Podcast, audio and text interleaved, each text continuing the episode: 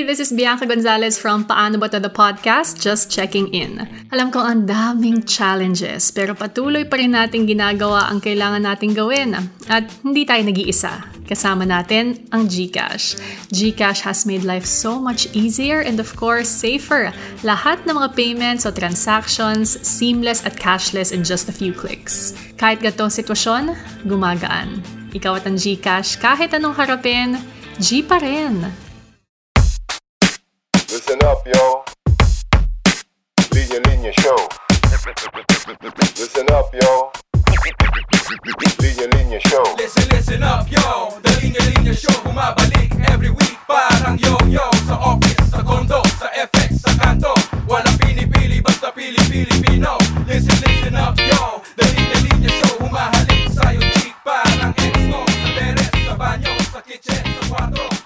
to the millions and millions of listeners around the world. Welcome to the Linya Linya Show powered by Globe Studios. Ngayong gabi, gabi pala no, kung anumang oras sa inyo ngayon, grabe. Isa lang dapat yung iimbitahin kong guest pero sabi ko, bakit hindi na lang sila pareho, no? Why not? Kasi may choice naman tayo, no? Yung una nating guest guys, nako. Long time coming. Kaya may halo ng tampo. yung una nating guest, illustrator, award-winning comic book artist, author of Light and Lost. Grabe. Currently, the head of head of art ng Linya Linya. Yung art niya, Diyos ko po, nasa iconic beer can na. Again, finally, is in the pod, my good friend, and a good friend to many, Rob Cham. Boom! Yeah. Woo! Yo, yes. yo. I'm finally on the podcast. Yahoo! Rob, ano, kumusta? Ay naman. Um, you know what's happened kasi we work together. So, y- yeah, yeah. Alam ko kung kumusta at alam ko rin kung ano pa mga mangyayari bukas sa mga susunod na araw kasi magkasama kami ni Rob sa Yeah. work. Pero Yan, so, bag- bago tayo Yeah. magtuloy, Rob, i-introduce ko muna yung second guest natin. No? Yung second guest naman natin, na ipakilala ko na sa inyo noon to kasi nagkwentuhan na kami dito, naglabas kami ng table, ah naglabas kami ng pulutan, 'di ba? Halos mag-inuman kami ng tatlong oras. Ng susunod nating guest na nakasama na natin noon, no, isa sa pinakawasak na Pinoy artist ng panahon natin, comic artist and animator, ang nag-iisang tarantadong kalbo, Kevin Eric Raimundo. Boom! Woo! Grabe, nakadalawang boom. Two booms for you, Kevin. Ayun, no? my preference. Tuloy, Kevin, nagtatampo si Rob. Eh. Sabi niya, dapat solo lang eh. Joke lang. Pero why not? Kasi Yeah, yeah. magkakaibigan naman tayo, magkakasama rin tayo. So, kumusta kayong dalawa? Kumain na ba kayo? Mamaya. Mamaya. Mamaya pa ba? Ikaw din? Kasi, ano, Ano? eh, palagi yung hinahatak dito eh. Kaya pagkatapos, gutom na gutom ako. Yan, ako, dapat handa ka na eh. Feeling ko kaya bago, bago tayo mag-record, sumubo na si Kevin eh. Ano ba yung sinubo mo? Hopia ba yun? Biskuit. Ano ba yung Marie? Grabe, 90s na 90s pa rin. Totoo nga, Marion. Hindi, hindi. Ik- ikaw, Rob, kumain ka na? uh, not yet. I'm gonna get some Jollibee later. I've been craving Chicken Joy the whole day kasi may nakita kong billboard na Pride and Joy of the Philippines. I, it's a billboard and I know it's not effective advertising pero uh, parang it's just a picture of Chicken Joy. and uh, walang special. As in like picture of Chicken Joy, may yung sun from the flag. Tapos Pride and Joy ng Pinas. Minsan kapag ka, ano, no, hindi ka masyadong pinipilit, mas nagugustuhan mo. Oo, parang Subtle lang. sell. Andyan like- lang siya eh. Oo. Pero ang picture perfect kasi ng Chicken Joy out of all the chickens here, diba? Mm. Lalo You na yung gravy, no? Oo. oo. Medyo lasang styrofoam. Hindi, joke. yeah. Like, if you compare Popeye's chicken, di masyado. Yung Frankie's pwede na rin, pero ano mo, wings eh. So, ang topic po natin today ay iba't ibang klaseng fried chicken Ah, sa comparison ng mga gravy nila. At Mhm. syempre, ang iniyaya natin, yung dalawang comic book artist, ano? Yung sa mini stop yung masarap eh. Pero Ah, mag John's na tayo pag Oo nga eh, kayo talaga. Magiging usapang manok na to eh.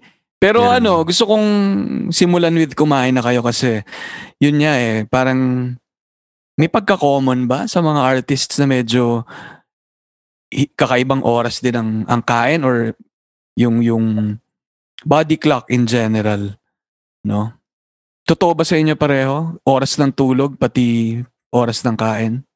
to start ng pan- okay so when I started working for Linya Linya I had to adjust the work hours natin Hmm, when the pandemic happened at least lahat tayo parang okay nag-adjust tayo Oo. yeah all of you knew na yung work from home setup ganito pala mm-mm. so Oo Ang nga. hirap ng work from home setup eh. Yeah. Hindi sa ano hayahay. I think yun, yung work from home setup, that's what kind of distorts yung time for a lot of people at artists na parang sometimes they're more active at night kasi yun nga, they're allowed to dictate their own hours. Ganun. Yun, mm, it's not so hot during the day or may certain energy in night.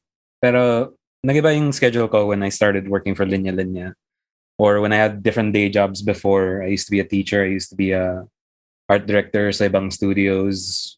So, yeah. Um, the answer why artists tend to go that way kasi yung 9 to 5 schedule of work is, you know, scam yan.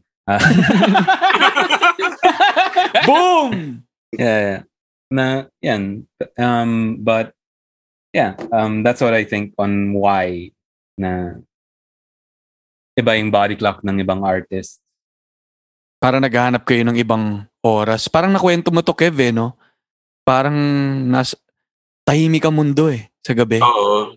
Mm. Tsaka dun, yung momentum din yung hinahabol ng mga artists eh. Mm-mm. Parang you have to get into the zone. Hindi yung parang, oh, ano na. Like for example, office job, yung typing, ganun. Mm-mm. Parang may hinahanap lagi sa'yo, may meeting sa ganito. Ganun eh, no? So parang Oo. yun yung sinasabi ni Kevin na kailangan mapunta ka sa zone eh. Kailangan magkaroon ka ng groove. Na, nagigets ko yun eh. Kaya Diba? kailangan may playlist ka. Yan.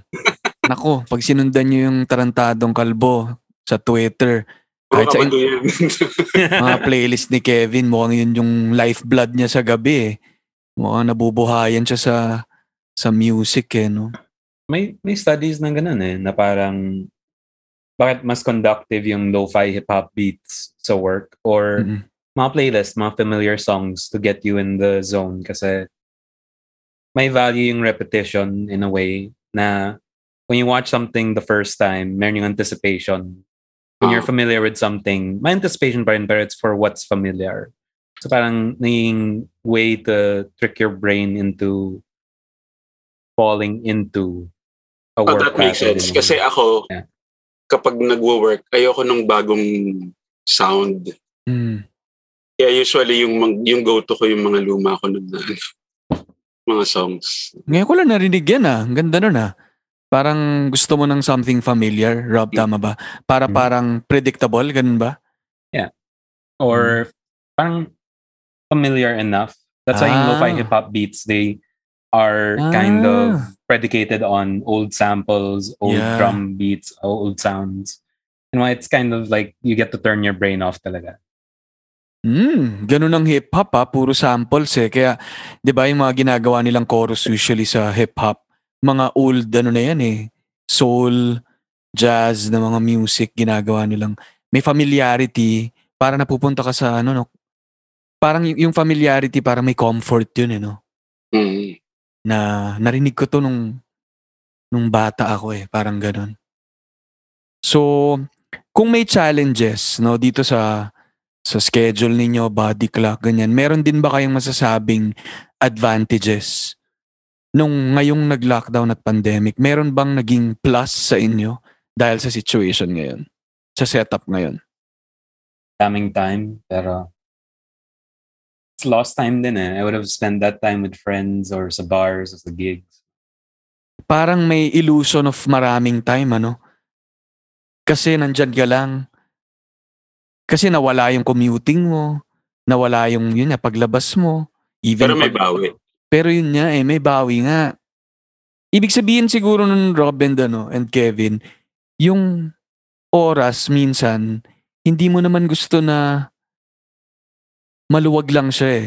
Parang yung, yung minsan parang yung nakaka re-energize sa atin, hindi lang yung oras na libre, kundi may mga oras na well spent Mhm. na kunyari mag-grocery ka, lalabas ka, yung sa iba therapeutic yun eh. ba? Compared to mag online shopping ka, mag-grocery ka sa sa online tapos nakailata ka lang, no? So pa, baka may ganun ano, parang kahit na mukhang maraming oras, totoo lang. May value din kasi yung leisure, yung times na di ka lang work, work, work, work. So, I guess yun, parang if we take out the commuting, you have time for hobbies. Pero, and then parang knowing the right balance of it. Wala pa rin kayong sinasabing advantage ah, parang puro Well, chat. Ang isang advantage, ewan ko kung kababawan lang yun. Makaka-binge, makaka-binge watch ka ng ano, isang series. Good news for all fans of real life content in relationships, food, home, paranormal, nature, lifestyle, true crime, plus more. Discovery Plus is here! With Discovery Plus, you get full access to more than 20,000 episodes of the best real life content from TLC, Asian Food Network, HGTV, Food Network, Investigation, Discovery, Discovery Channel, Animal Planet, and more to watch anytime, anywhere on mobile, tablet, computer, and connected TV devices. With a wide range of titles like Drag Race, 90 Day Fiancé, Evil Lives Here, Wives with Knives, Planet Earth, Pawn Stars, Parts Unknown, and even fresh, exclusive, and curated Korean reality content, including Sing Again and All Fixed Up. There's truly a show for everyone. All that for just 129 pesos a month. Just head over to discoveryplus.com slash ph and hit that subscribe button. Download the Discovery Plus app via the App Store or Google Play Store and enjoy Discovery Plus, the home of real life entertainment. Okay, speaking of ano, itong nasa lockdown pa rin tayo. And marami tayong oras ano sabi nyo nga. No, may new discoveries ba kayo ngayong lockdown? No. Kahit ano, kahit ano muna, anything under the sun na na siguro pwede nating unahin pagdating sa craft nyo mismo sa sa sa, sa pag-create ng art. Ito bang nag-pandemic, meron kayong bagong na-develop na something, na skill o na na-unlock na superpower? Two things. I got into baking when I got back. Oo. Uh, and I unlocked that skill. Okay. And thanks to helpful video tutorials online, taught me a lot about yung basics, what flour to use, how much flour to use, ano yung measurements, um, yung importance na, ano yun? letting dough rest and it, letting it rise para you can let it form like fibers and then so I, I, I have unlocked the skill of baking. That's one. The other one is animation naman. Na, Yun, no? yeah, yeah. You know? No, no, kasi we ventured into Padi Rock, diba? As a creative endeavor for Linya Linya and our collaborators sila, Jim and Sab. Uh, when we put it out and then I started helping out then sa output. I, I used to do storyboards before. I used to do character designs before. But then I started helping out like making animated shorts ganun. So helpful din yung mga video tutorials I found online. Mm-mm. So si Rob ay baking no at saka animation. So may isang related to his craft. Yung isa naman yung malayong malayo. Ikaw, Kevin, meron ka? Meron bang related to your craft na napalalim mo or may nabra- nag-branch out? Or meron bang malayong-malayong skill? Medyo malayo eh. Siguro ano, medyo naging biyasa na ako sa ano, sa Zoom meetings. Kasi in, sobrang daming invites Oo. na nung mga unang interviews ko, medyo awkward pa ako speaking kasi hindi talaga ako, medyo introvert kasi ko eh. So, pag tinanong ako nung interviewer, parang ano lang yung sagot ko, very short, ganun. Tapos after no, nung first interview na yun, ah, medyo nasasanay na ako na magkwento, ganun. So siguro yun yung na-unlock sa akin. Good job. Ano pa rin eh, no? Pagkatapos ng every Zoom meeting, bigla ka nga antokin. Kanina pinag-usapan natin ano yung mga challenges. Maganda rin naman na may may lumalabas namang something out of this crazy situation. Anyway, sa mga future artists na nakikinig and sa mga artists mismo, no, meron ba kayo mabibigay na tip to ano, parang to keep their creative juice flowing given the situation yan na naka-lockdown tayo na ang hirap dahil usually sa outside world tayo kumukuha ng energy eh, for creativity. Pero ngayon nasa loob lang tayo, tig-isa kayo lang na tip kung anong pwedeng gawin ng mga listeners. Ang dami. Sige, kahit mabilis, kahit kung ilan man yan. Kasi everyone's creative. Um, I teach this in class kasi it's from a book I read na Linda Berry. Na it's from a book called What It Is. It talks about memory and imagination being two sides of the same coin. Na when you me- remember something, a memory from the past, you're recreating the past of things that have happened, things that are real. Tapos imagination is something na inverse of that na you're thinking of things that haven't happened or are not real. So lahat tayo may potential nun and all of us used to draw nga eh, as kids. So credit to sa kay Linda Berry. Um, so it's not that we're trying to learn to be creative. That's the big hurdle. I think that's yung main point ko nandito. Na for everyone out there who feels like they haven't been ever creative in their whole lives, do you remember yung joy ng when you just had a piece of paper as a kid and you had crayons and you're able to make a whole new world just with your imagination. So my tip is to kind of remember that you used to be or that you are creative and that's the big hurdle that a lot of people need to get over talaga na parang that fear of they have to be something they're not when they are that na. The other thing is yeah, um you don't have to be a perfectionist talaga. You can make art if you just decide to start.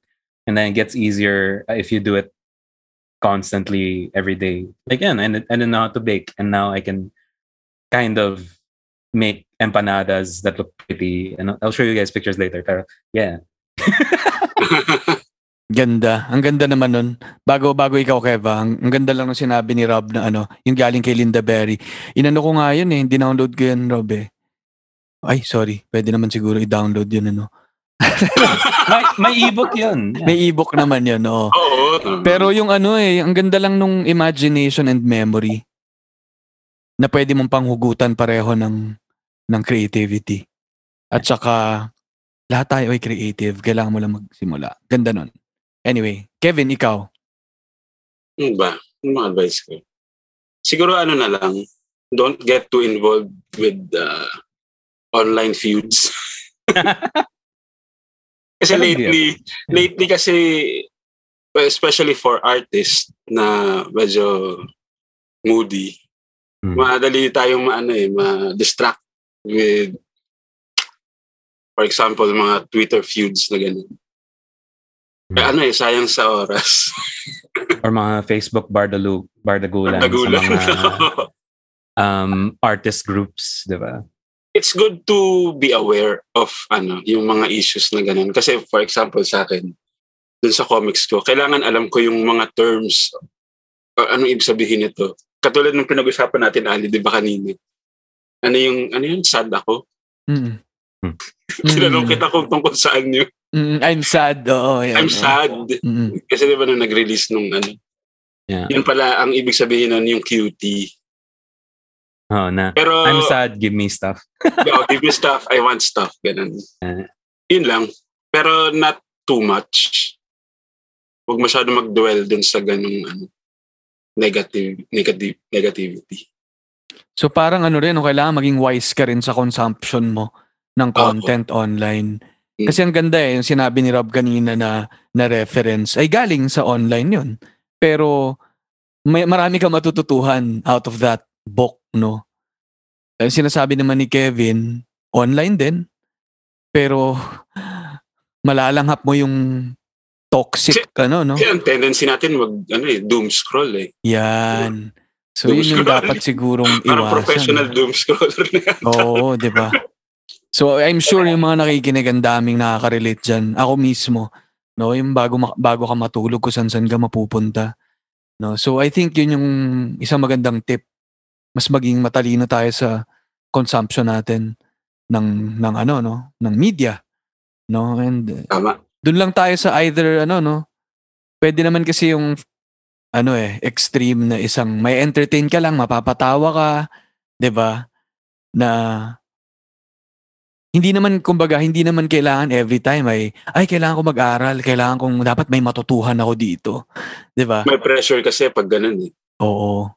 So pwede naman na yung isang side ay may gusto mong matuto, pwede ka mag-podcast, pwede ka mag-YouTube tutorial ng baking, 'di ba? Pwede rin naman na pure entertainment lang kung gusto mo, no? Hindi naman to, to ano, no? Para nga to keep you Minsan kasi yung creativity manggagaling din sa pag-consume ng ibang content, ano? Oo. So, kunyari ako sa linya-linya, siyempre, tinitingnan ko yung content ni Kevin, titignan ko yung Ayun. con- content ng ibang artists, o kunyari, kabulastugan, ganyan. Parang, ma rin, ano, magkaka-spark yung creativity mo. Kapag nakakita ka ng something na matutuwa ka, mapapangiti ka, matatawa ka, no? Okay, sige. Um, gusto ko lumipat sa isang topic na gusto kong pag-usapan na kaya gusto kong dalawa kayo yung nandito, no? Kasi bilang kayo, part kayo ng community na to, ng mga komikero, no? Parang meron bang itong new normal for co- for Pinoy comics? Kasi napagkwentuhan din natin to Kevin eh, nanggaling tayo sa nung, nung para sa mga fellow 22s, mga batang 90s ano na dumaan sa comics talaga na print. Masanay talaga tayo sa print. Mhm. Tapos hanggang sa nag-evolve na siya, no? Unti-unti na naging digital. So ngayon masanay na yung mga tao, no? Sa digital na na comics. Tama ba? Tama ba? Ano bang nasa na ba yung yung balance ng digital and print ngayon? Um, so, history lesson. Yan. Sige, Si Rob konti. yan. Konting history from Rob Cham. So, meron tayong, dati meron tayong comics industry, which is why a lot of people start yung mga articles with uh, comics isn't dead. Mga. Diba? Kailan ba? 2019 yun, no? Ah, dude, hang, earlier pa, 2007, if they feature someone, they'll say, comics isn't dead. Mga ganun. Mm. reason for this is um my comics industry tayo as long as there was a print. So history ng comics parang as Spanish colonial uh, Spanish colonization, American colonization, Marcos in dictatorship, may print comics talaga, may comics industry. Namatay during yung comics nung martial law kasi shut down on media. So a lot of the book publishers that got to stay were the ones who didn't publish subversive material. Tapos nag-crackdown sila sa mga comics places. So nag pumunta yan sa cronies. So mga comics lang yung mga industries that Marcos allowed. And then eventually like things changed talaga. Same with yung movements around the world na American comics, they went from mass market, Marvel DC, into specialty market na mga specialty stores na comic book stores, di ba? So sa 80s, wala na tayong comics industry. Mhm. Tapos sa 90s, there are still people who loved reading comics that were inspired by Image Comics, mga comics done around the world, independent production. self-publishing, ganun. So, dyan nagsimula yung local comics industry natin ngayon. Meron pa rin yung editorial comics sa newspapers, meron din yung newspaper comics, pero largely independent na yung mga creators. Nandito sila Budget Tan, si um, Ian Santa Maria, si Arnold Are sa 90s. That's why Mhm. nandyan yung mga old um, comics imprint nila at yung Karen Arnold Are sa uh, Nautilus. Or well, it started with Anino Comics at tapos yung publication ng mythology class. So they paved the way for us. Tapos nagkaroon ng mga comic conventions na naging yan yung scene. Everyone was making comics for yung Comic-Con. Meron mga self-published efforts. They showed up in magazines, newspapers. Tapos that's the 2000s na convention scene at online at mga independent efforts katulad nung Culture Crash, um, K-Zone, K-Zone, no? K-Zone. uh, di ba? May mga comics Mm. doon. Mm. Yeah, yung Sunday newspaper strips. FHM. Tapos, yeah. Ano ba sa FHU? yeah, yeah, tama. Tapos yan, yung mga people who rose to prominence, Manix Cabrera, Paul Medina, um, kasi newspaper strips, they collected it, sold it as books. Tapos, Teresa who came in with um, this print. So, sorry for the long history lesson. Pero, may point ito na parang print siya until the webcomic boom of the 2000s at Mm. rise ng internet. Mm-mm. So, webcomics became the new avenue for self-publishing talaga. Mm-mm. So, aside from traditional media, yun, bagong rules, Wild West na siya. People can make R18 comics, yung Mm. bastos. They can make Mm-mm. Slice of life strips, bio, autobio, strange out there comics that wouldn't make it to print. Mm-mm. So, nag-influence yan sa generation of new comic people. They got published by non-traditional publishers. Tapos, nagbago yung comic scene. Meron na yung traditional publishers, people who are investing in webcomic artists. They even got some of them to work for Marvel and DC, mga adaptations of different original graphic novels or old properties, ganun. So, dito sa Pinas, parang yan yung generation ko na I was posting comics online. Nandyan si Mervin Malonzo, Dead Balagtas, Julien, Apple Santa Maria, Giselle Nicolas, mga ganun. Mm. And then we were selling books at Comic Cons, but also putting our comics online. Tapos, nag-evolve ulit na we got our stuff published by Anino Comics, Fistprint, ganun. And then they started independent publishing house, delivering comics in Silao, publishing Mervin with Halia Publishing, Anino Comics came back. Tapos ngayon, dahil sa pandemic, nag-shut down lahat ng progress na yun. Mm.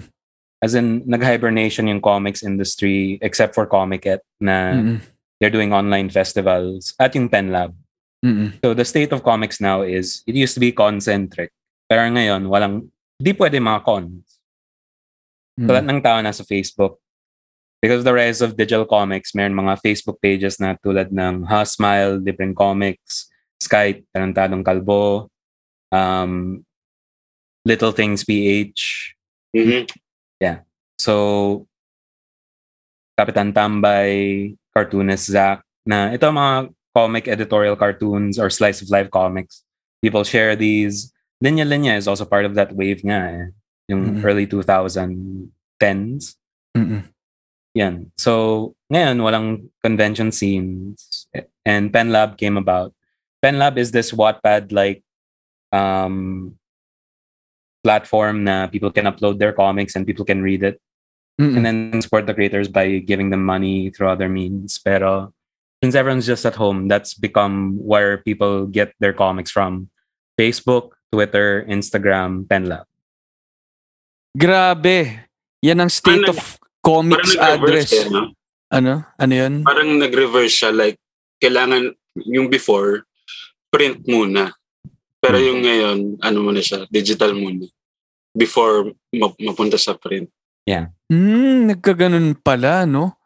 Yeah. Oo nga, no? Oo nga, no? Parang naalala ko pa nga na parang yung mga yung mga books nag attempt mapunta sa ano sa mga online pages Oo. Hmm. no parang mapapublish ka kunyari sa mga news uh, media sites ano Pero dati parang hindi pa sa ano, no? Kunyari, kunyari, si Paul Medina, Mm. ah hindi pa uso nun yung pages eh, no?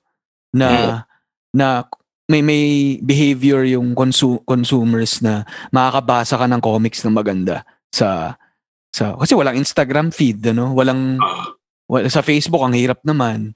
So parang gugustuhin mo mapunta pa rin sa isang news site eh, naaabangan ka everyday na may isa kang strip. Parang ganon sabay sabi nga ni Kevin ano bumaliktad ngayon. Nauuna ka ng mag-audition online Tapos kapag pumapato ka online, nagkakaroon ka ng traction sa sarili mong uh, pages, may nabubuo kang Mm. community, nagiging prompt yun for publishers to get you. Tama ba? Yeah. ah, Nagiging ganun para sa Kung Hang Flashbacks were picked up by Summit Media. Mm. Mm. Si Kevin, nag-pick up ng Comiket Mm. kasi tinanong ni Kevin kung okay sila. inansot ko kay Rob yun. Kinansot Yeah. kay Oo, Rob. okay ba to? Yeah. Si Rob ang ano eh, ang, ano tawag sa, sa kanya? The, ano, co- comic keros. Yeah. The ano, the, naglabas siya the ng, ano. ano, Ali, pag naglabas siya ng top comic artist, tas na, nalista ka doon, malaking bagay na yun. ay grabe, Oo. guys. Shit, minention ako ng ano. Grabe guys. Napakaswerte nyo ngayon na nandito si Rob Jam kasi kita nyo, binigyan tayo ng State of Comics address. Soka ni Rob. So, Bin- Sinuka niya lahat ng history in ano, spinit niya yung history in 5 minutes ba yun? Grabe. Yeah. So, Sorry. hindi, pero ang galing eh, kasi parang nag-flip ng pages si Rob habang nagkukwento siya eh. Tapos parang nadaanan niya yung bawat ano Generation. no generation no umabot pa kaya sa nga siya nasa ano eh, beer can. eh. ayan yan yan yan yan guys Iconic. grabe hanapin niyo yung beer can na yan na may art ni Rob Jam at ni Larry Alcala lang naman Ayun. Ayun, no? Uh, yun nga, I forgot nga, I left out a lot of stuff. Pero, yeah, ganun. Anyway, uh, thanks. Yun, tas ano, mas maganda yung part na sinabi mo, Rob, eh, na first time ko narinig yun, ha? Yung Hmm. sa history, na nung 80s na wala pala, nung martial law era. Pati Hmm. pala comics ninakaw, ano? Uh, Lahat na lang ninakaw eh. oo nga. Oo, mahilig talaga. Mahilig talaga. Pero ang galing na nabalik. Tapos yun nga, ma- eh, masasabi nyo ngayon na ano ba, booming ba ang comics Hmm. industry ngayon? Sobra. Sobra, Um, no? Parang, Yeah. Ano ba tawag doon? Golden Era Part 2. Oo. Mm. Um, digital era. Um, Mm-mm. I would say right now, because of yung work ng people from the 90s, 2000s, yung Comic-Con, um, mga independent creators, parang nag-inspire sila ng bagong generation at yung internet din eh, na Mm-mm. right now, it's if you check penlab.inc, you will see Ang dami. Sobrang diverse ngayon ng mga creators. Parang Mm. yung generation ko, when we came out nung 2015, 2018, ganun, or earlier naman, ang, ang dev, medyo may variety na, na meron mga queer stories, meron na mga horror, meron mga adventure. Kasi walang established monolith of what Pinoy comic should be. So everyone just kind of verges towards anong interest nila. You can make a horror comic like Tabi Po ni Mervin Malonzo. You can make funny slice of life comics ni Julien. Or you could do editorial cartoons and slice of life comics katulad ni PK. Ganun. So, yan. Sobrang, and right now, it's the best time to be a creator. It's the best time to be a reader. Kasi there's always, there's something that's being made for us. And sobrang important yan kasi it's our culture that we're defining. It's our lives that we're putting down on these pieces of work eh. So sobrang important yan that we get to see that kasi yan din yung mga inform sa next generation, next generation na this is what Filipinos are. Ang ganda! alam mo, alam mo pang alam mo Kevin ano ah, no offense pero pang solo pa, feeling ko pang solo pad talaga to si Rob ano? Oo. Grabe parang feeling ko Kevin medyo slap in my face tong ginagawa ni Rob eh, na parang ano hindi. ano ano, dala-dalawa pa kami pa ni Kevin kukunin mo? O ako na lang next siya, time? Hindi ka siya. Grabe, Sorry, no? I got carried away lang. Ang sobrang- ganda. Comics historian din ako. eh. So, Kailangan, kailangan may part 2 to. Kailangan may part 2, ano? Para ma-offset. Oo nga. Nahiya tuloy ako. Parang, da- nahiya ako kay Rob. Parang nag-flex siya ng konti dun eh. de, pero, de, pero ang, ang ganda nung sinabi ni Rob eh, na, na ano nga eh, ang daming ang iba't ibang genres ano, ng comics na ang swerte ng generation ngayon. Ang daming pwedeng i-consume na comics na iba't ibang kwento. tas iba't ibang kwento, iba't ibang genre, pero puro kwento natin. No, kwento nating mga Pinoy. Hindi naman kailangan na, 'di ba? Kasi katulad sa maraming ano no, um, media or ibang creations, 'di ba? Parang medyo kumalag na tayo sa pag Pinoy kailangan naka-jeep, kailangan may May bandila. kailangan may bandila, nakabarong, parang Tagalog na Tagalog, parang hindi lang naman yun tayo eh. Ang dami lalo sa modern age ng mga Pinoys na na ano eh, ang daming kwent, ibang kwento. And nakakatuwa na hindi na kailangang makulong sa ganun. At ang dami ng ibang stories na na pwedeng mabasa ah, sa form ng comics. And yun nga, sabi nga ni Rob, ang ganda, dahil marami kang nako-consume, marami ka ring mapaghuhugutan na influences, ano? Mm. Kung ikaw ay isang aspiring artist din, ang dami mong pwedeng idolohin. Ang dami mong pwedeng pagkuhanan ng inspiration. Kaya magandang tingin ko ang way to start ng kung nung ano mo no creative journey mo ngayon. Yun na. Mm. Gawin mo na ngayon. that's how we Yun. started nga, di ba, Kev? As fans first talaga. Oo. Tama. Mm-mm. Ano to? segue ko kay Kevin. Mm. Kasi siya yung part of, kasi you're talking about print to digital, di ba? So, Hmm. yung interesting movement doon on why editorial cartoons move from print to digital. Parang napag-usapan to sa isang talk na ginawa natin ni Kevin sa Dakila. It's called Political and Comics. Yan. yung print media kasi, um, parang if you're an editorial cartoonist in a newspaper, dyan ka for life until you retire. Mm. Yeah. So parang walang way in sa yung ibang cartoonists other than making their own or going with a younger publication. Pero for example, big publications, they have their roster na eh. Mm. Alam mo, alam mo may, may na-discover akong bago. Hmm. Recently. As, actually, kanina ko lang na-discover. Yan. Yun palang mga editorial cartoonist sa sa mga big companies, mas restricted pala sila Yeah. with what they tackle. Mm. Like, That's another pa think- thing of digital eh. Oo. Yeah. Mm. I think 'di ba kaya nagka-problema Na- si si Paul Medina with the mga public publishers, mga publications dahil nire-restrict siya. Risky si Paul Medina din kasi. Oo, oo. Grabe rin kasi siya eh. Minsan, Matalas Yeah. yung ano niya eh. Yung Yeah. mga pagtackle niya rin talaga sa mga... At siguro may, may dala rin yun, alam nyo, feeling ko. Kasi idol ko si Paul Medina rin eh. Parang feeling ko hindi ba ano, dala din ng hindi ganun karami yung gumagawa nung ginagawa niyang pagpuna nung panahon niya. Mm. Parang I think Okay. ano eh, I think kasi kunyari ngayon si TK, ang lakas ng imp- impluensya niya sa sa, sa ano no, sa social issues, social awareness, po- politics, sa maraming komikero na I think na iimpluwensyahan niya yung mga iba to speak out eh. Yeah. And to do the same. And nung panahon ni Paul Medina, baka dahil hindi ganun yung behavior ng ng pagkalat ng comics, yung virality, ganun. Ewan ko, baka do you guys agree na baka parang hindi rin ah, naging ganun ka nag-snowball yung effect nung style niya with with other artists?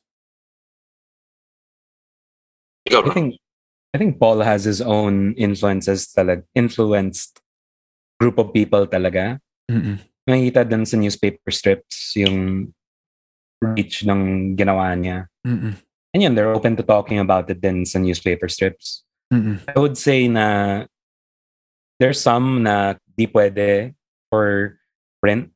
Pero Mm. sa digital, parang walang editor, walang publisher. Kaya a lot of cartoons can put their artwork out there for better and worse na Mm-mm. mas mabilis. Tricky din na kasi with cancel culture. Like Mm. if you medyo na ano ka, Yeah.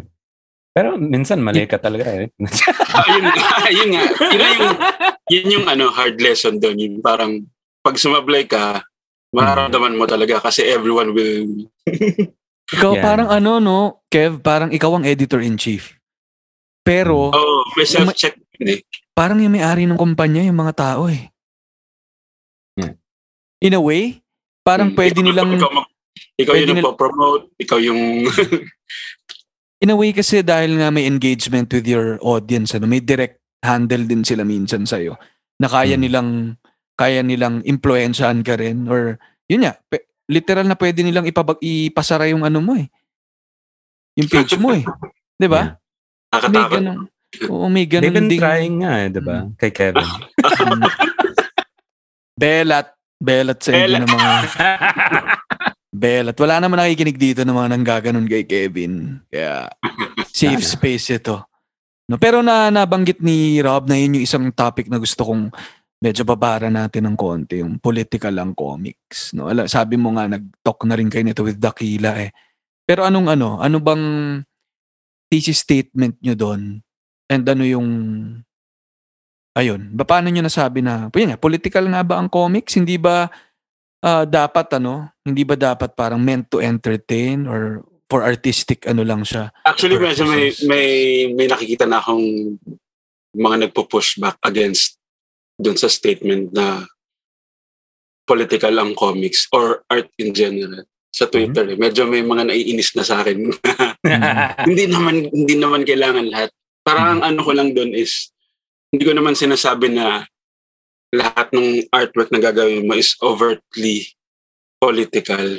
Parang ang sinasabi lang yung statement na na comics is political is kasi yung ginagalawan natin na society affected kung ano yung ginagawa mo.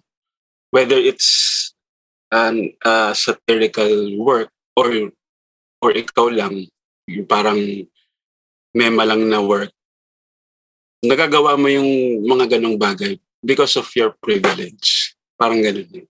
Hmm. So in a way, it's political like, eh kasi ito yung status mo sa buhay mo. So, hindi mo naman magagawa yan kung kumakalam yung chan mo, ganun. Mm, Di ba? mm, on, Yeah. On why I picked that as a topic, or yan yung title ng program doon. mm, Kasi may long-running thing sa comics community. Mga old comic fans talaga na I don't want politics in my comics. Comics aren't political, mga ganun. So parang, mm, mali sila kasi yun nga, all great art has some politics to it eh. Mhm. Star Wars is about a rebellion against a fascist state. Mm, Um, mga X-Men, they're talking about civil rights. mm, Spider-Man talks about the politics of having to be in poverty but have a responsibility when you have great power. So, yan, parang if to say that comics aren't political is a disrespect to the medium you love, yung feeling ko eh. Na you can't separate yung art from the artist, you can't separate your situation from the Kumbaga, artist. It can't exist in a vacuum, di ba? Ah.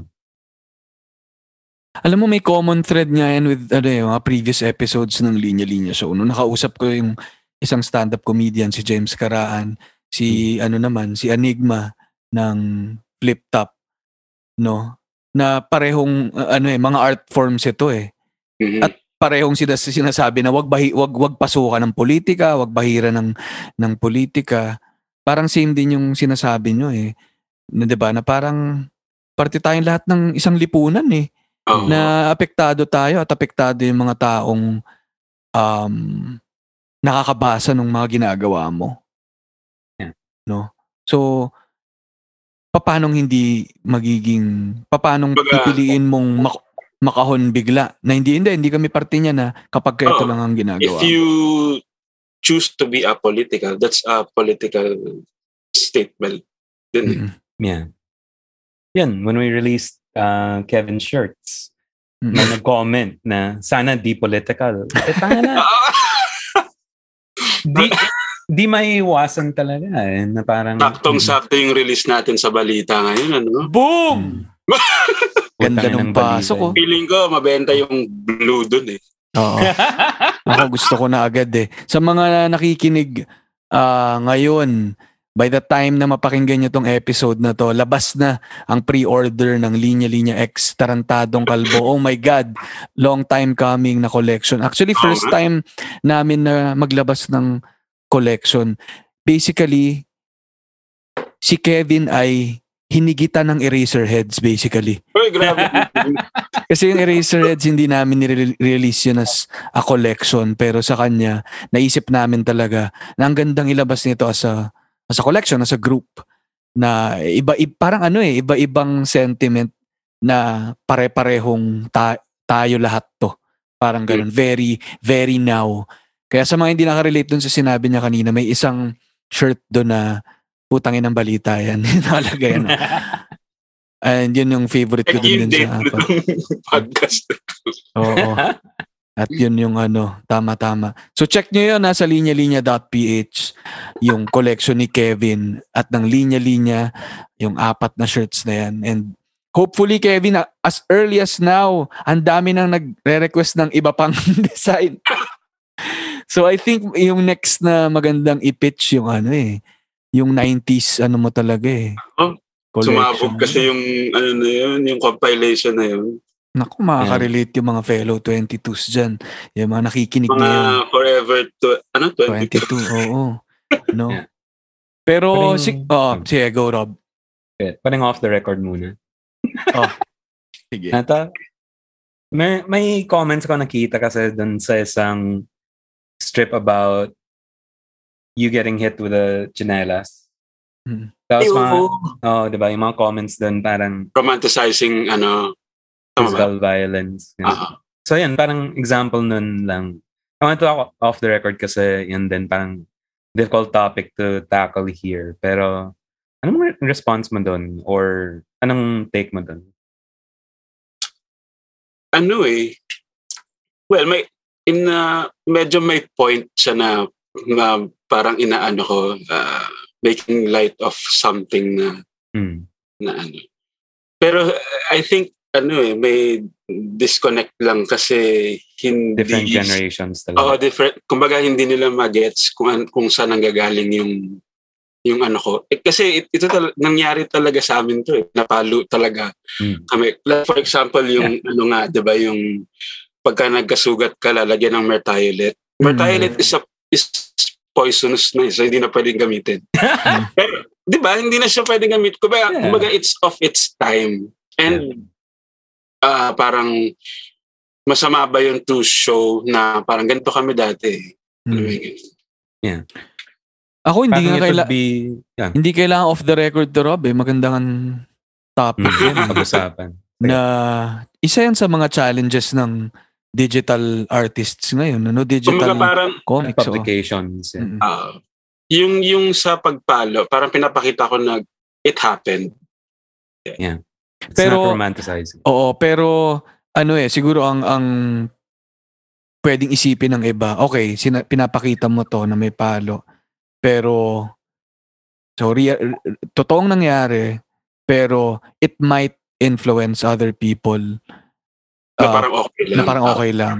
Parang ano eh, ako naman, ang take ko dyan, konting, konting respeto at tiwala naman sa readers na mayroon silang tama. sariling, may sarili silang mental faculty to, Kumbaga Pra- hindi sila parang remote control na. oo eh, to process Mm. content na may, na may, may mga konteksto ang mga bagay.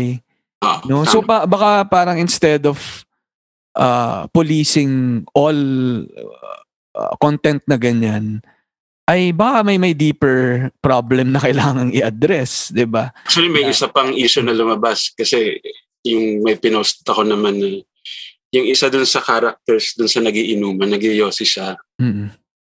So parang sabi nila, ano naman yun, parang Toto pa ako. uh, bad influence daw. Pero kasi yung yung ano ko doon is gagawan ko din kasi ng story yun eh. Yung character niya. Medyo na ano lang na-frustrate lang ako kasi parang yung ibang readers inuunahan nila yung Mm. yung Yeah. ano yung mang- mangyayari. Mm. Hindi, a- ako kunyari, may pinakitang pelikula, may isang tao na na gumawa ng krimen, pumatay, ganyan. Hindi naman parang mag-aalis ka ng sinehan. Ba't nagpakita ng pumatay yun? Pinopromote nitong ano ah. Pinopromote nitong patayan ah. Hindi naman ganun eh. Parte siya ng isang malaking konteksto eh. Tama. No? So parang kailangan naman, tama ba, take it with a grain of salt. Parang, ano naman, wag, wag naman i bigyan na lahat ng kulay, no? Mm. So may may balance rin, I think. Yeah. And din din yung ano eh, yung nature ng page. eh. Like, medyo yung mga topics na hinahandle ko is, uh, ano bang tawag doon? Varied. Oo. Mm-mm. Minsan medyo tabu. Hindi naman siguro Yeah. tabu yun. Parang ganun. Pero I think Kevin ikaw no, I think ang iniisip mo rin ano eh, no, nabanggit mo lang na may mga ganong comment, nabanggit ni Rob, pero I don't think gusto mong walang ganong comment eh. Oo naman. 'Di ba? Hmm. Parang it's part of it eh dahil nga ganun yung dynamic ng ng digital world ngayon, digital art na may ganung po pwedeng magkomento agad kumpara sa dyaryo na sinulat kunyari ni ni ni ano nga ni Paul Medina ganyan din drawing niya hindi naman magko-comment yung tao doon do draw magsusulat siya doon na but bakit namalo ka ng ano walang ganun eh dynamic nga ngayon eh. Like yung feedback instant. oo So para siyang dialogue between the reader and the artist. So For interesting. me, sige Rob kasi yun nga, I used to post a lot of editorial comics din at mga comics ko. And yan, nakikita ko din yung comments na ganun. Mm. For me, there's something there na not to dismiss it outright. Kasi there might be something that you're missing there kasi different Ah. perspective eh. So ito parang particularly triggering sa mga nag experience ng child abuse, for example. That's why I brought it up.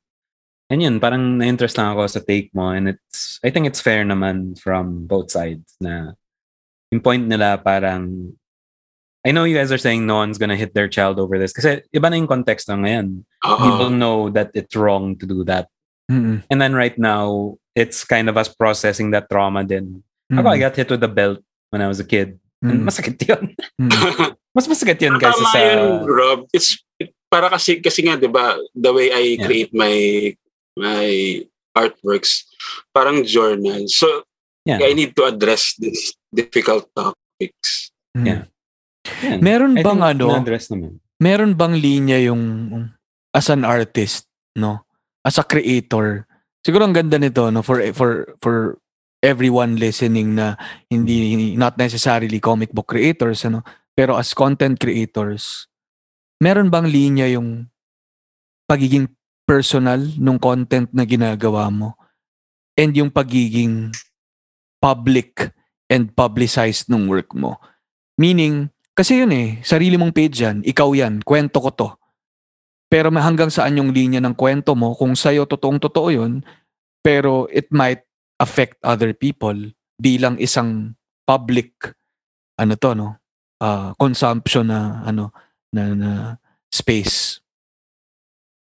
I think meron may line like ano ba to? Kasi ina, kahit nasabihin mo na honest yung pagkagawa mo dun sa artwork, meron ka rin mga details na hindi na sinasama doon Mm-mm. na parang unnecessary naman.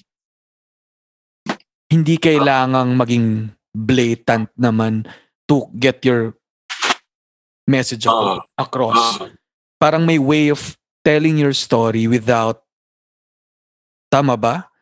Without ano, parang by, by being more ano, parang being more careful. Ganun Oo, ba? yun. Tama. Ikaw Rob. Mm, Ang hirap ano. O depende sa sa topic din kasi. Yeah. Kasi may mga topics na gusto mong ilabas lahat eh. Like, Mm-mm. for example, kunwari, relationships. Ganun. Di ba, Rob?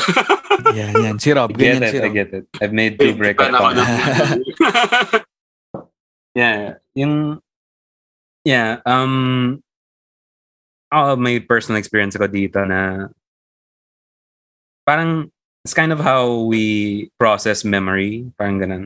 Mm. Kasi everyone can tell a story in a way na they're storytellers themselves. Sometimes they get the details wrong or misremember facts. Pero everything that happens to us, we kind of remember it in different ways. Rashomon, ganun. So, yung nangyayari, parang we're editing in a way our own memories. So, Oo. nangyayari din yan sa comics natin Mm-mm. yung breakup comics ko as an example um yun nga it's ha- things that happen between me and another person and medyo personal yung writing ko doon yung ginawa ko I always have the ex read the comic muna Mm-mm. Mm. yeah ganon. ko. Approval, no?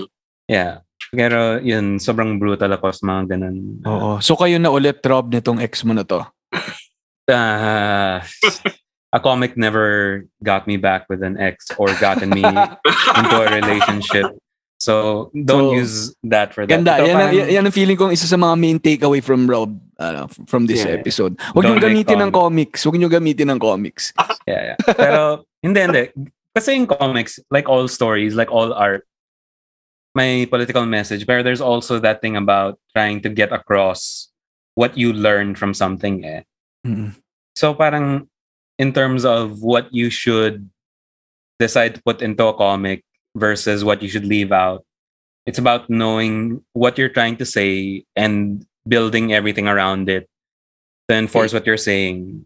And then if everything helps tell that, good. Pero if you look at yung particular message ng comic mo na there's something faulty about it, makikita ng ibang tao na why is this the moral of this?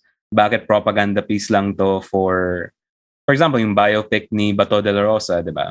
Mm. Na starring Robin Padilla. Mm-mm. Art ba yun or propaganda? Propaganda. Art yun. Ay, sorry. yeah, yeah. Gets, gets, gets, gets, Rob. Gets. Parang, Propaganda art. yan, propaganda art. Puro paganda. Yan. Hindi, Ay, pero nagigets ko yung sinasabi ni Rob na ano eh. Kailangan ma-establish mo yung intention mo eh. Hmm. And paano mo i-communicate yung intention mo na yun. Yeah. No. And Yeah. ako, ako lang parang, parang may note down lang akong three words eh. Doon sa sinasabi ni Rob. Parang, o dito sa pinag-uusapan natin, ano, parang yung yung art may context, yung yung creation mo, parang may context ka eh. Tapos may intention ka nga. So kung mabuti yung ma- parang lalabas nga kung mabuti o masama yung intention mo. No, doon ka mahu- mahuhusgahan talaga. Tapos kapag naman yung intention mo ay mabuti, kunyari. Katulad nung kay Kevin, yung sa gusto niya lang ikwento yung storya niya nung bata, na ako nakaka-relate ako dahil talagang nakatikim talaga ako ng chinelas din, ano. Intention niya mabuti, siguro yung next ay ano eh, no, yung delivery mo na. So yung pagkaka-deliver mo minsan kung sablay, talagang may may tatamaan katulad nung Ah, okay. Ah, Oo. Ah. Kunyari, yung delivery kasi nung, well, yung kay, kay, yung sinasabi ni Rob na kay Bato ay ano eh, mali na nga yung intention, mali pa yung execution, mali, mali talaga lahat, ano. Pero yung kay. Kevin, kunyari, mabuti yung intention, maayos yung execution, yung last na point ko siguro, yung reaction eh, parang Hmm. Meron at meron kang tatamaan, kunyari. Pero how will you react dun sa reaction na yun? Yeah. Lalabas din yun eh, nalabas na sa comics ano. mhm. Parang tapos na yung comics eh. Pero kung may, meron bang tamaan dun sa ginawa mo, how will you react? And anong lalabas na ikaw doon?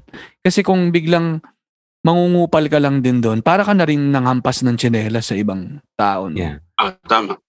So kung kunyari naman sumablay ka dun sa intention mo at dun sa execution mo, pero nag maayos yung pag react mo dun sa feedback ng ibang tao, 'Di ba? Eh di, magan, di ma- may masosolve. Ibig sabihin, doon lumalabas din yung intention ng mga tao eh, no? both for the creator and the consumer. Mm. Kung yung pumupo na rin ba sa'yo, ano bang intention niya talaga? Mang atake o o mak- matuto? Mm. Maintindihan? Madami akong na-experience na ganyan. Like, uh, nag-DM sila, Mm-mm. parang feeling nila off yung yung execution, kunwari. Like for example, may ginawa ako na, ito yung isa sa mga magandang example. Ginawan ko yung kay Duterte nung nag-announce siya na magtatakbo siya for VP. Mm-mm.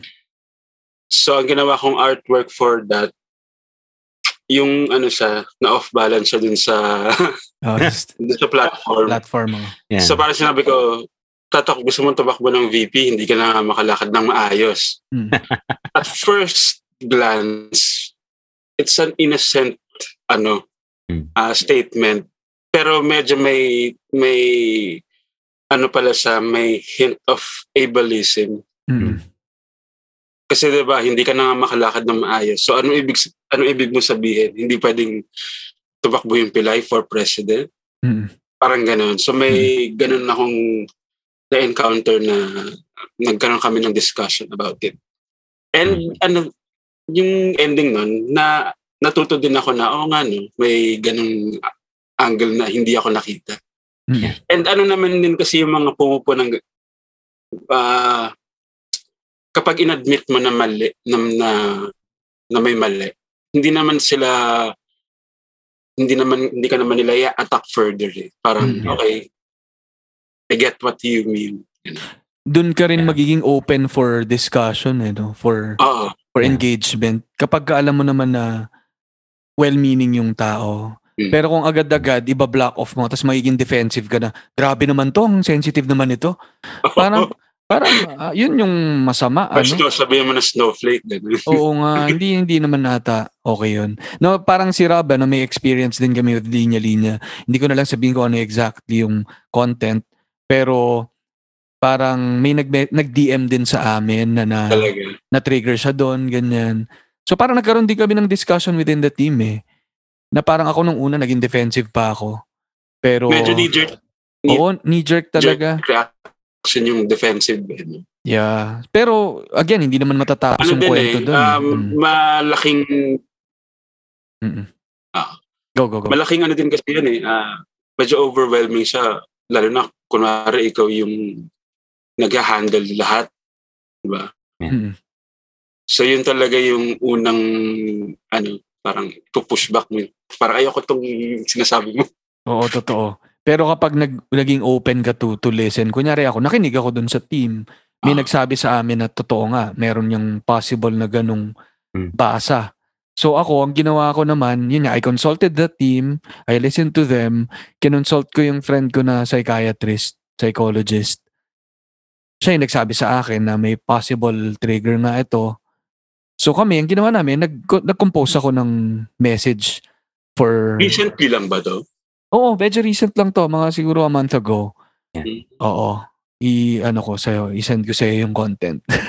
Pero ano, minessage namin yung person na yun na acknowledging yung yung kung meron man kami nagawang ah, may negative effect kami sa kanya and um parang kumbaga basically tinanggap namin yung feedback niya to improve yung yung ano namin, yung content. Binaba namin actually eh. Parang in-archive na ata namin yung yung post. Normal, ano naman, lalo na for a big brand like ah, linya-linya, di ba? Mm. And sobrang regular yung yung content na pinuput out. Event, ano Hmm. eh, inevitable din talaga na you will run into issues like Mm-mm. Okay, I think grabe na tong ano natin, itong episode natin. Medyo kumapal ng, biglang kumapal ng gusto from manok to ano eh, to mano po, to kung saan saan na tayo na to baking. Pero, Pag yung kausap mo, hindi talaga pwedeng maikli yung podcast. oo nga eh. Pero masaya, masaya at siksik, no? Pero ano na lang, medyo dito na tayo sa tail end, ano? Pero, short, ano na lang, statement from both of you muna sa, ano yung tingin nyo lang sa future ng, ng Pinoy comics? Short lang, Rob. Ikaw. Kevin Moon. Kevin, ikaw. Ano yung tingin ko? Anong tingin mong future? The future is bright. Yes. Yun. Sabi mo, maikli lang. Maikli nga, maikli nga. Oh, konting support. Bakit, bakit bright? Oo. ano eh, actually natutuwa ako dun sa mga nakikita ko na nilalabas ng mga artist. Sobrang diverse, katulad ng sinabi ni Rob. Ang daming mga kwento na hindi hindi ko siya maiisip. Mm. Like, and mas napapansin ko, for example, yung mga queer na stories. Dati, ano yan, di ba? Parang, ano, ano yan? Tabu, oh. Parang tabu. Ngayon, ano Mm. talaga, out in the open. So, Mm. nakakatuwa din yun. Mm-mm. And, ano din, yun lang. The future, the future of, ano, comics is bright. Ganda. Rob. Binibinang, binibining Pilipinas sa The future is bright. ito, ito sa Ali, ito yung, alam mong, ito yung mahirap ako. Final message, gano'n. Yeah. Um, oh, opposite, honestly. Talaga? Opposite Yeah, ba? kasi in future right now is for me sobrang shaky. In general ba to, Rob? Yung buhay ba natin to? Bilang human beings and being, ano, as Filipinos? yeah. Kasi apektado yung comics dahil doon. Mm. So, sa bagay, o nga, no? O, sige. Yeah. Ito yung state ng comics niyan. So, walang conventions, lahat ng independent comics kailangan mag hibernate or they're trying to stay alive during this pandemic so they're doing jobs right now. Mm-mm. Sa mga people who can make comics right now, parang mga slight exceptions sila. Mm-mm. Either short strips or mga fresh grads or mga may energy pa. So nakita mo yun, yung parang youthful vibrance. Pero right now, what's being published is from Comiket, Anino, um, Psycom, ganun. Parang sobrang nag-slow down dahil sa pandemic. Mm-mm. Pero tumaas yung readership. Sobrang tumaas kasi PenLab. That's one example. At mga Facebook. Yung sa PenLab, they have built a readership na sobrang laki. Like, 100,000 people are reading Filipino comics. At ganda yung rollout nila na it's not on a weekly basis na these comics update. So other people, like the people, their audience, decide to read other comics. So parang they jump from one to another. So everyone's getting an audience, everyone's getting views, ganun. So Monday yun. That's why it's kind of bright. And then creators are encouraged. It's breeding that um, thing that people want to put their comics on Pen Lab and they want to put their comics online so that it builds a readership and support for them. For me, it's translating that to sales na medyo shaky pa rin. And I won't see it until one, yung Pen Lab Fresh, yung physical imprint ng Pen Lab comes out. If it does really well, it opens the doors for a lot of ba? people. Yeah. Yeah, Psycom. If Anino Comics comes back and maganda yung reception doon kasi daming readers kasi so many people are asking what comics can I read because of Trece. It Mm. opened the doors for a lot of Filipinos na Yeah. Oo, no? meron palang ganitong comics or ganito pala yung comics ng Pinas. Diba? Mm. And even it grew us bigger na everyone's looking towards the Philippines for anong properties that we can adapt into a Netflix series then or on our own platform or as a Mhm. movie. So it, it's opening so many doors. Our doors are open to this na yung daming comics that can get adapted into animation, mga ganun. Mm-mm. For me, it's still, kasi yung dangers nito, kasi nangyari to sa Malaysia. Mm-mm. um, Webtoon built a market there. Isang free web comics platform. And no one wants to buy comics. because when they go to conventions, they say, I can read this on Webtoon for free. Why should I buy this comic? So, yoko maging ganun. Mm-mm. Ah, So, may it- tendency palang ganun, ano? Uh, Mm. so, kailangan nun for the comic creators na we're reaching this turning point talaga na people have been buying comics. They got used to that. Yung conventions. That market is waiting eagerly for comic creators. may bagong market that wants to read Pinoy comics and are getting it for free. Hopefully, it translates to them supporting local comics. So, ito ay isang plea sa mga listeners. Yun. The Yun. millions and millions, please buy local comics. Please, Tama. guys. Tama yun. Tama. Ang gandang segue to that. And isang segue natin dyan ay yung linya-linya X Tarantadong Kalbo. Shirts ay may bundle. Oh my God. Ngayon lang natin naisip to dahil sinabi ni Rob. Sabi, sabi ko, ba't hindi nga natin gawa ng bundle? What if bumili sila ng shirt? Meron pang comics ni Kevin na sobrang ganda. Sobrang sobrang ganda ng comics kahit sobrang sama ng mga nangyari sa nakaraang dalawang taon. Ah, Sobrang ganda niya. So, na, mapapangiti ka na mapapaiyak ka eh. Dun Sweet sa and. Sweet and sour, ang ganda. Parang kulang na lang lumpia eh. Kumakain ka ng lumpia habang nagbabasa ng TK na book. Pero totoo yun ha, may bundle tayo sa linya, linya.ph. Available yung comics ni Kevin doon para sa mga hindi pa rin um, nakaka-avail niyan. Iba talaga din yung feel at amoy nung nung libro eh. Nung Oh, physical no, Rob, diba? si Rob And- kasi yung nagano ng... tulak ano. And gusto ko rin siyempre yung box ni ni Rob, no? Light and Lost Boom! na award-winning box Award-winning. pareho. Oh my God. National Book Awards. Grabe. Grabe. Saan pwede makuha yan, Rob? um, Lazada and Shopee and Adarna House's website. Yeah, you can find it through Adarna House. Yeah. Bakit hindi available yan sa linya? Anyway. Um, when we release yung Linya Linya X Rob Jam Yan, yan, yan, yan, yan, yan. Boom! Boom, Ah. manifest na. Oh No, my it- God. Oh my God. Hindi lahat- manifest. Mangyayari talaga yan. Nangyari nga ngayon eh. Like a lot of our shirts are me. Oo naman, yun. May reveal na, may reveal na. May reveal. Pero dadating yon yung linya-linya X Rob Cham. Yeah. Pero ito, baka eh, nainis ako dahil ayoko pang matapos yung conversation eh. Baka mag-open to ng ng ilang minutes pero pwede bang mag-last statement din ako sa inyo sa papel ng comics sa politika bilang parating na ang eleksyon. Ano sa tingin nyo yung magiging papel ng ng comics sa future natin when it comes to the elections politics? Hmm. Banat, Ah. Kevin. Ako na ba? Mhm. yeah, ano ba? Yan, parang tumindig in itself, di ba? Call to action siya to register. Na tapos na yung registration. na So, may na yung- na na feeling ko Oo, oo, oo. Parang feeling ko yun pa lang, no? Ang sagot agad doon ay, ang laki kagad nung naging role. Papunta pa lang doon sa registration. And for sure, ang daming na-inspire. O lalo, yun nga, tumindig para magpa-register.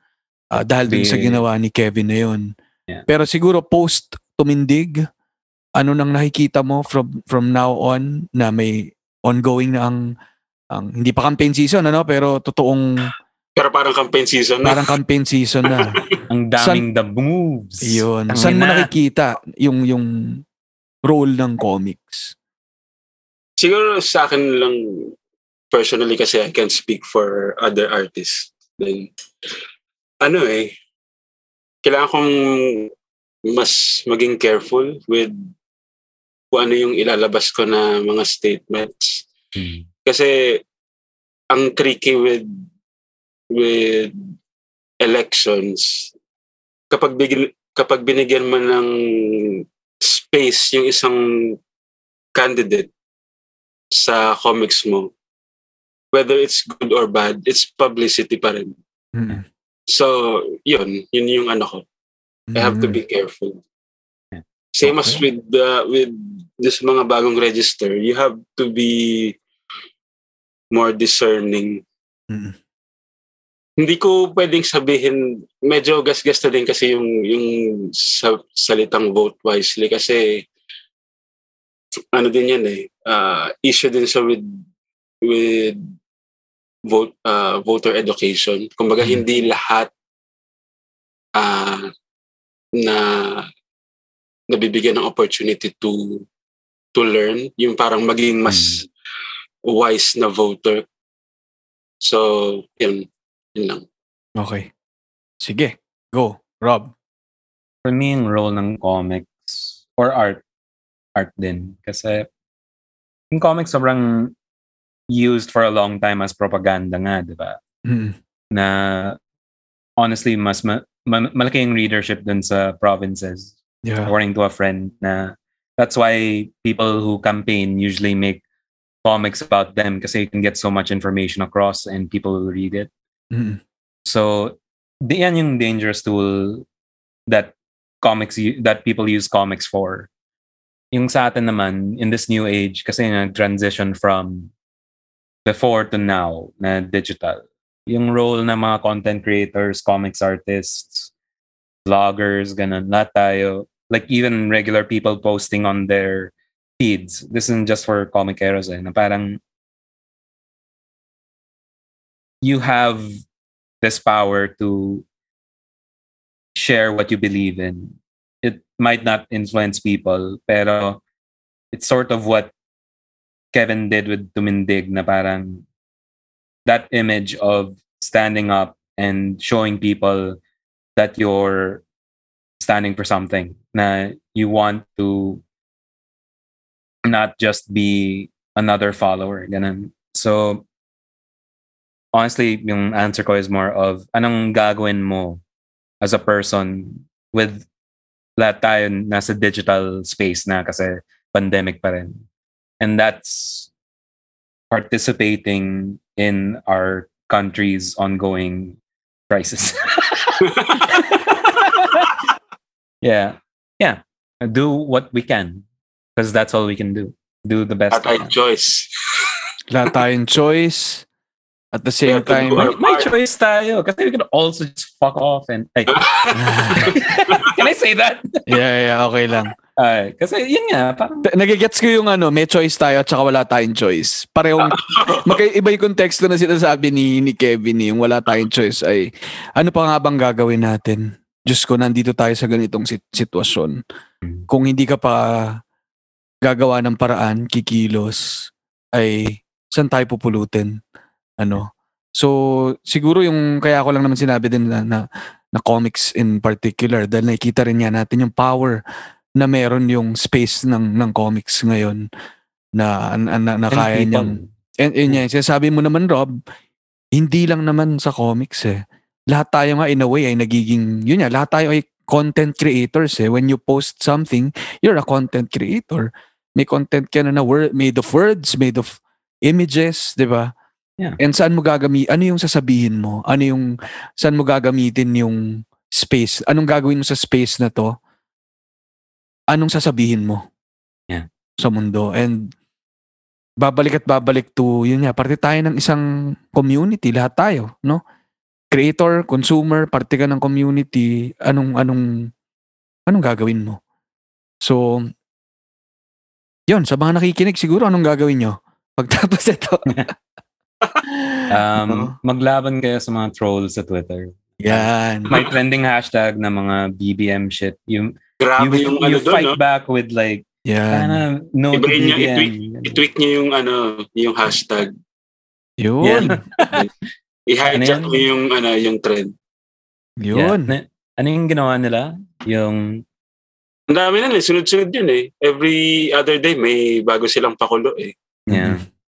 Tapos mga accounts from 2021 October.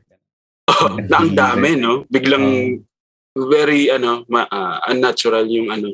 Uh, Hindi siya trend actually, parang isang bagsak na ano. eh. Yeah. And if you look at all the accounts of these pro BBM, parang wala silang personal lives. Yan lang yung tweet nila. so ako, ako guys, ano, sa mga nakikinig, ang dami ng sinabi ni Rob at saka ni Kevin, no, ang, ang daming pwedeng magawa at ang daming kailangan gawin. Magbasa kayo, kayo- magbasa kayo ng comics, ng local comics. Alamin niyo yung kwento ng mga Pilipino, no? Ah, support local comics, labanan ng trolls and fake news online. Say Bum- no to historical revisionism. Say no to his- historical revisionism. Pumunta kayo ng linya-linya.ph, bumili kayo ng linya-linya extrantadong kalbo bundle. Sasama ko na yung Comedy Manila pa natin na ni-release na merong show sa November 30. So, ang daming pwedeng gawin ano to to improve uh, ourselves and improve the condition of our beloved country. Grabe yung talon, ano? Katulad, Grabe katulad yun. ah. ng isang shirt. Ang sakit na, na nga Yun. eh, pero mahal ko pa rin. Yun, let's end the episode with that line. Galing sa shirt ni Kevin na pwede ba ako mag-flex na ako yung nagtulak gawing t-shirt? Kahit na parang wala siya sa choices. Pero yun kasi yung pinaka kumurot sa akin eh. No? Ano yung line na nakalagay doon, Kevin? Ang sakit-sakit na. Pero mahal na mahal kita. Yeah. Boom! so Pilipinas, ang sakit-sakit na pero mahal na mahal ka pa rin namin. Ni Love, Rob, Kevin, and Ali. Yan. Yan. So, salamat sa listeners na kahit ang sakit-sakit na minsan, minamahal pa rin tayo. Ano? Kahit na ang hirap ng mga pinagdadaanan natin. Sana nag-enjoy kayo dito sa ating episode. Sobrang siksik na naman ito. Hindi na naman namin napigilang paikliin. Kung wala lang kaming meeting bukas ni Rob at saka walang trabaho pa si Kevin na gagawin, magtutuloy-tuloy pa tayo dito. Pero kailangan na namin isara yung chapter ng comic book na episode na to no para pwede tayong magbukas ulit ng panibago sa susunod. Who knows? Baka pwedeng si Rob Jam na lang na solo. At pwede kaming mag uh, uh, deep dive sa Mano po. Uh, ano niya? Mano po stories niya. ba? Who knows? Baka mag uh, solo ulit kami ni Kevin or tatlo ulit kami. Abangan nyo syempre. Kaya dapat hit the subscribe or follow button sa The Linya Linya Show podcast. At yun, i-follow nyo lahat ng mga handle ng ating komikeros at Rob Cham at Tarantadong Kalbo at, at Linya Linya. At ah, ayun, yun lang. Salamat sa pakikinig. Ingat pa rin tayong lahat. Ah, sabi nga ni Kevin, discernment sa pagboto at marami pa tayong kailangang itulak na mga bagay para mas sabi niya nga maging the future is bright. Hindi lang sa Pinoy comics kundi sa Pilipinas mismo. Yun, thank you so much Rob and thank you so much Kevin. Magandang araw, magandang gabi sa inyong lahat. Goodbye.